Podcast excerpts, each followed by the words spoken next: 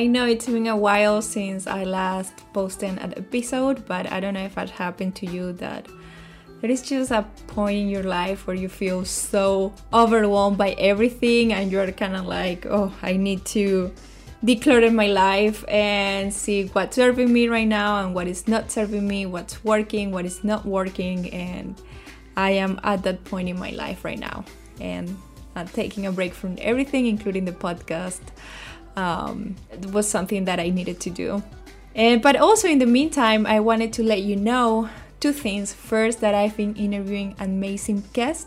I don't know if I should call these next episodes part of a new season, but there are new episodes coming in, and I don't really have a theme. We're gonna be discussing so many topics, and for this episode, I wanted to share with you a speech I gave last year at an event that was called uh, Women in Travel. And in this speech, I shared a little bit about me and about solo travel and why I am so passionate about it, and then also some other stuff. So, without further ado, here it is. I'm going to share it in here right now.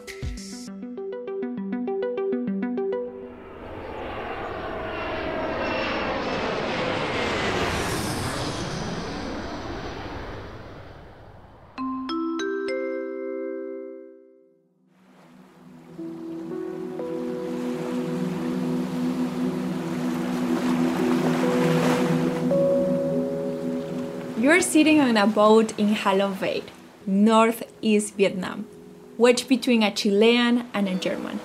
While this may sound like the beginning of a corny joke, it was actually the moment I realized I had found what I was searching for when I began my 10 week trip through Asia as a solo female traveler. But let's back up a little bit.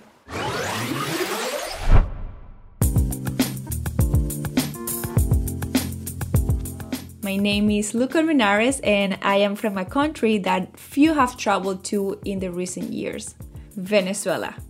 About 10 years ago, when I was a teenager, the economic conditions there were kind of okay. You could work and buy food, maybe save a little bit and go travel. And since most people could survive, the crime rate wasn't as high as it is now. I didn't have much money, so while traveling, I was always doing things like hitchhiking and camping anywhere I could. And I always found someone to help me someone offering me a ride or a place to stay.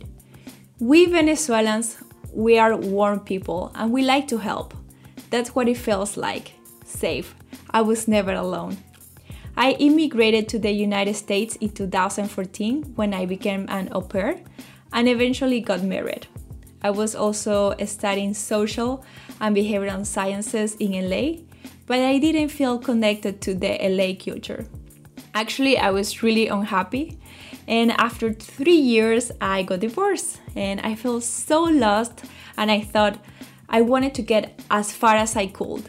So I decided to start traveling. I started in Tijuana, Mexico, then Colombia, then back home to Venezuela, then to Argentina, Uruguay, Europe, and returned back to the States from Asia in 2018. Now I am living in Chicago and I started my podcast, The Solo Female Traveler, right when the pandemic began in March of 2020. The idea came to me when I was traveling in Asia I realized that 99% of the time I was the only woman from Latin America traveling solo. There were no other groups of Latinas. Um, there were some, mostly from Argentina, but they were not traveling alone. I would love to see more Latinas and women of color traveling solo, but I know that before they can be empowered to travel, they need to be empowered in other ways. One way is financially and also emotionally.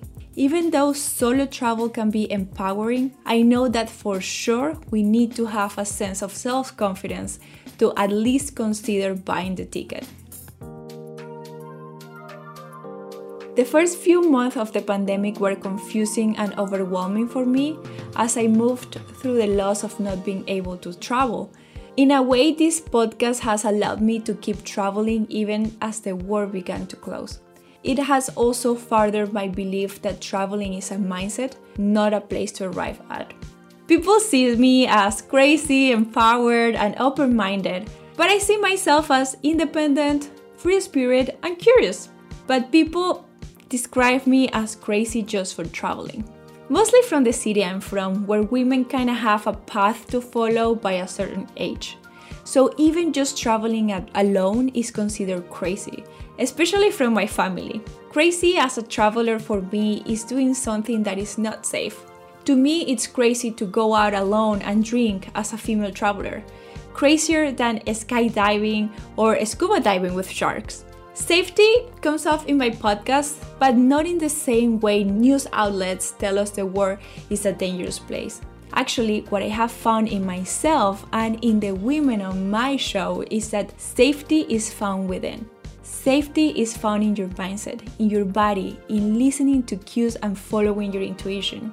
We attract what we think. And if you travel with the mindset of, I'm safe, I am going to have a good time, you will. Our thoughts are energy, and energy creates our reality. I remember a sunset I experienced when I was in the Philippines. I was in a kayak with a girlfriend friends and a local who asked us if sunsets made us happy or sad. And he told us that they made him sad because it means it is a day that we're not getting back. And that the end of the day brings us closer to the end of our life. It made me aware of our mortality and how we really have to make the most out of our days and our life. I've also learned that gratitude is like a muscle. It's something to practice even before a trip begins. It's easy to say, be grateful in the moment, but you could be in the most stunning place in the world, and if you haven't integrated what it really means to be in gratitude, you could still feel miserable on the inside.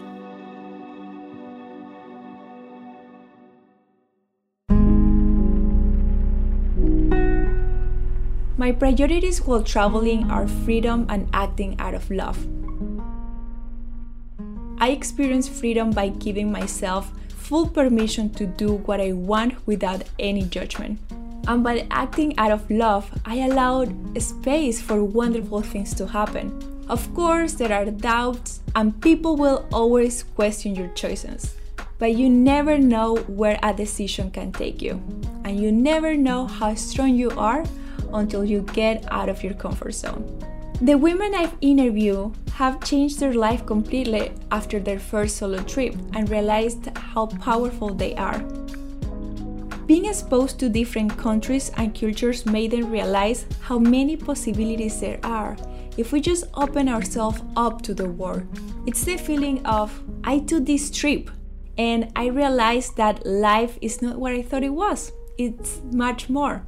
And there are so many benefits to solo travel. You're put into situations where you have to trust yourself, and that is empowering in itself. It is also extremely humbling because as you build a relationship with your capabilities, you begin to understand the areas in which you need to ask for help. The dance between trusting and receiving guidance while solo traveling is something that carries through into all aspects of life even when you return home and you learn so much about other cultures, like how there is always more than one way to do things. Talking about traveling can come across as showing off, but that's why I host my podcast to validate the stories of women who have experienced personal growth and a changed mindset through solo travel. I found myself while traveling by connecting with others and listening to their stories.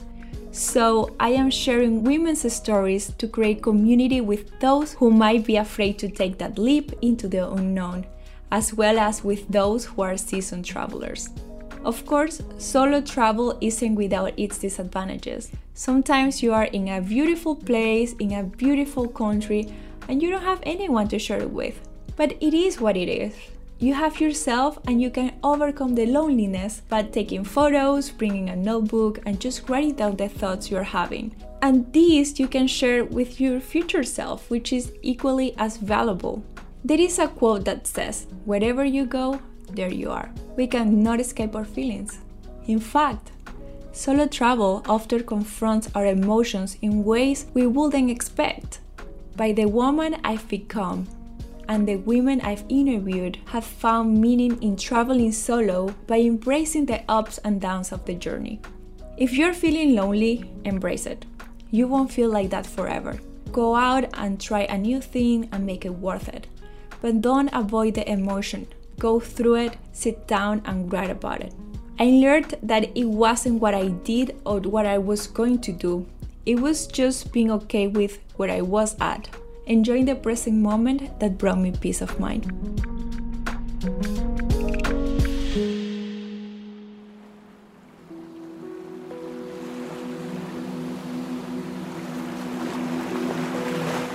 So here we are. I'm sitting next to a Chilean and a German on a boat in Halong Bay in Vietnam. And it's not a cheesy joke. It's a moment in my life that I had been dreaming about for so long. It is winter in Vietnam and the wind bites at my fingers. And the guide asks us to jump off the boat and swim through the icy water to the shore. And neither of my new friends wanted to do that, but I think, hell yes, I'm going to do that. And I'm sitting on the edge of a boat between a Chilean and a German. And with my feet off the side, I jump. I freeze my butt off, but I do it. And I think, oh man, this is what life is about. Thank you.